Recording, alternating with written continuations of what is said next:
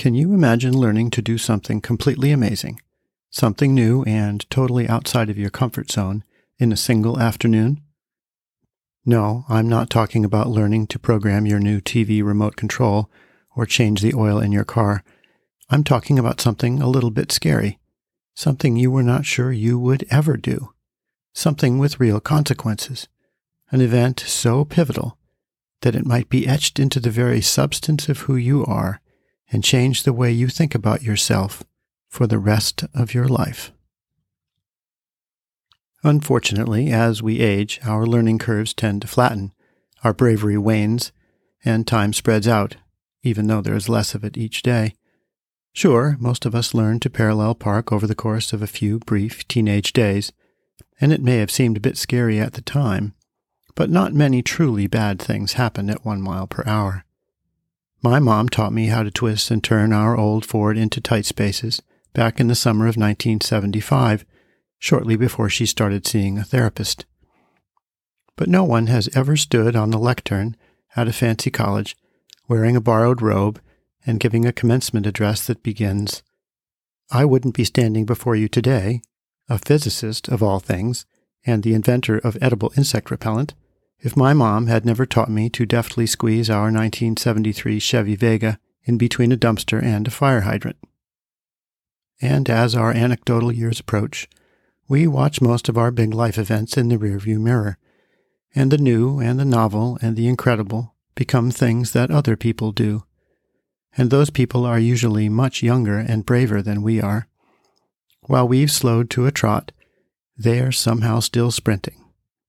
We're pretty much stuck being who we are, and if it takes us six months to get reasonably good at cornhole, well, that actually seems quite quick and perhaps even a bit reckless. We still learn, of course, but things often move glacially compared to when we were small and we could catch a vital new life skill after lunch.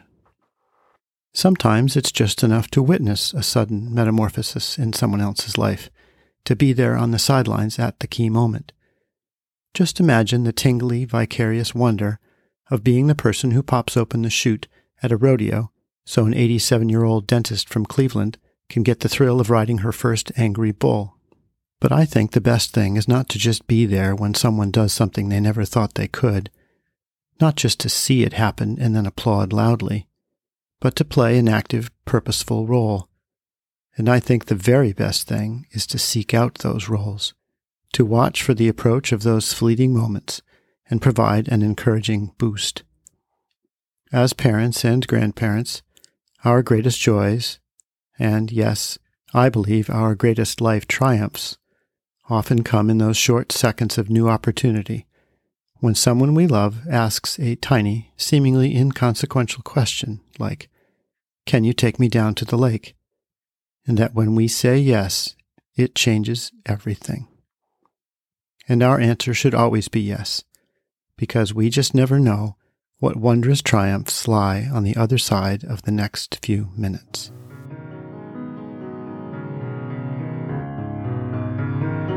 Hi there, I'm Peter Lewis, father, grandfather, writer, storyteller.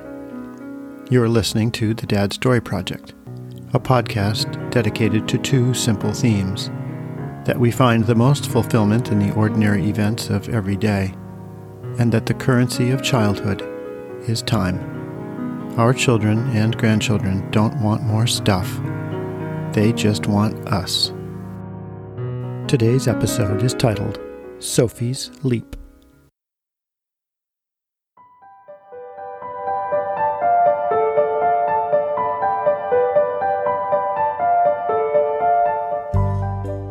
Saturday, August 22nd, 2020, at 2:47 p.m., Sophie Emmeline Lewis, age 7, wearing a fetching yet sensible pink one-piece bathing suit and sporting a flaming red life jacket with the words full throttle emblazoned on the back, stood still as if welded to the second step of the galvanized ladder bolted to the shoreside dock at Highland Lake.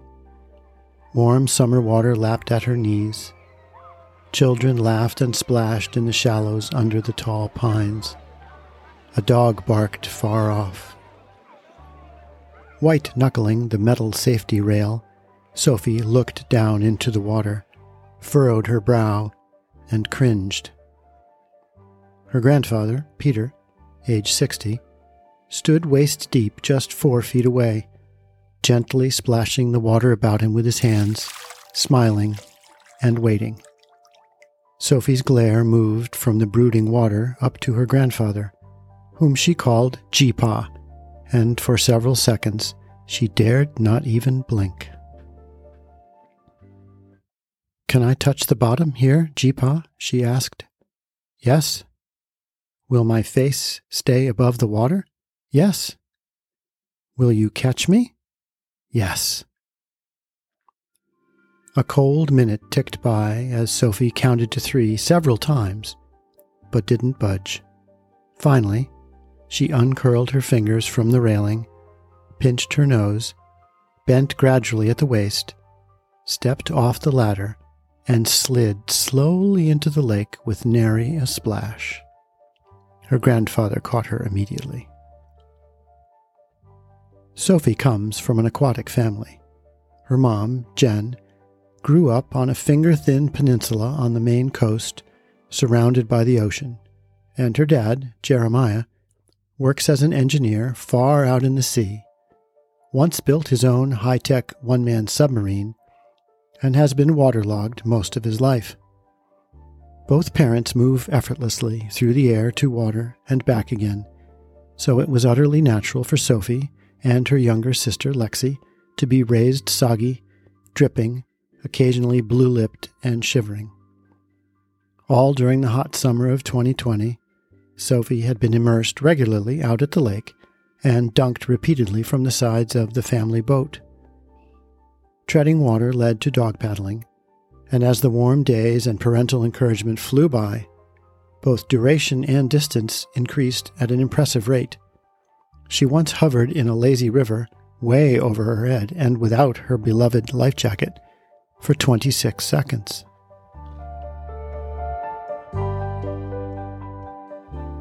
After a fun sleepover at her grandparents' house, when the evening before the entire family had all run around in the yard until darkness and exhaustion overcame them and they had to make s'mores over a campfire, the next morning dawned bright with promised warmth. Can you take me down to the lake, Jeepaw? Sophie asked after lunch. I have plans, she added. Sure, he said. Arriving at the beach a while later, Sophie pointed out the car window toward the floating dock a short dog paddle from shore. I'm going to swim all the way out to that, she proclaimed. Of course you are, her Jeepaw agreed. In the hour or so following the previously described white knuckle episode on the ladder, and with her grandfather's encouragement, Sophie became increasingly brave. She tossed her life jacket on shore and practiced treading water by lifting her feet off the sand and wiggling pretty much everything. She waded out toward the deepness until her eyeballs, nostrils, and lips were the only parts of her above the surface film, and then she dunked herself.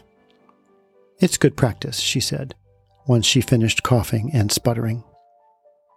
She asked her grandfather to fling her into the air several times, and each time she laughed and then dog paddled back and hugged him. At about half past three, gaining much confidence in being in water over her head, and learning that getting splashed in the face and even being dunked briefly underwater was fun after all, Sophie returned to the shoreside dock and began carefully experimenting with jumping.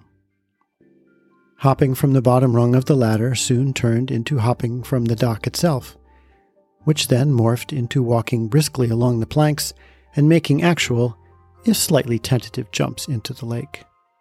All this was done with her full throttle life jacket on, just in case, she said.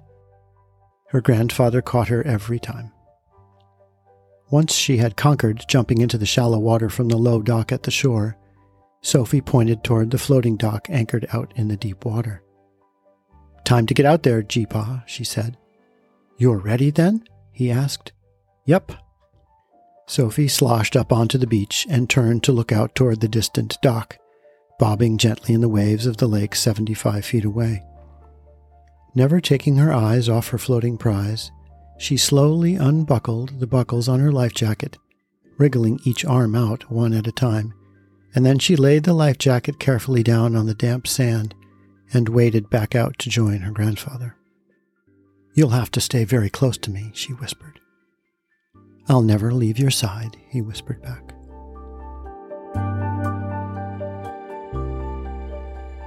He breaststroking and she dog paddling, Jeepaw and Sophie swam northwest, the distant mountains in sharp relief at the far end of the long lake. Sophie stared at the floating dock. Jeepaw stared at Sophie. In short order, they were there, and then she was quick up the ladder and standing dead center on the float, smiling and dripping, hands on her hips, scanning her new horizon. We sure swam a long way, Jeepaw, she said, waving her right arm in a wide arc. We sure did, he said. Sophie walked carefully to the edge of the floating dock and looked down.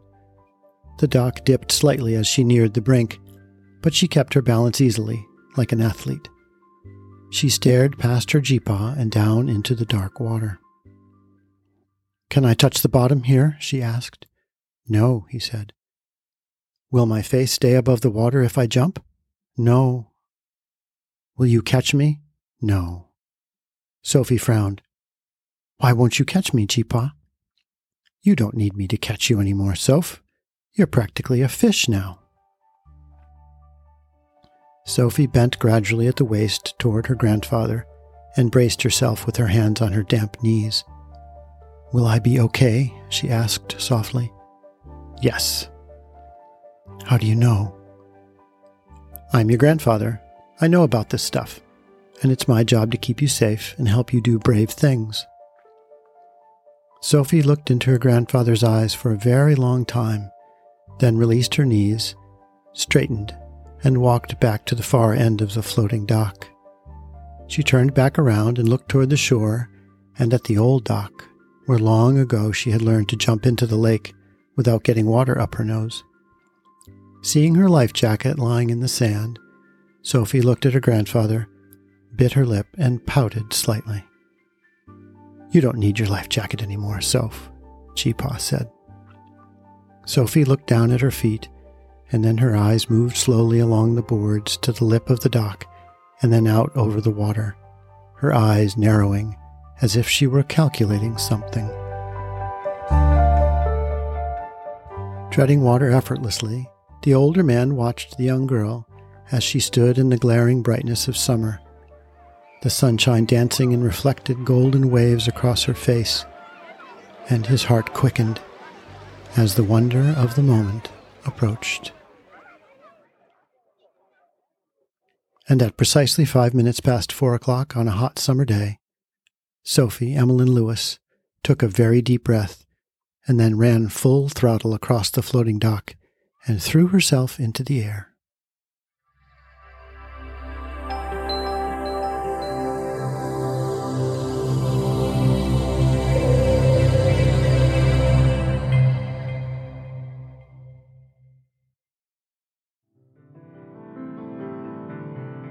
Thank you for listening to this episode of the Dad Story Project podcast.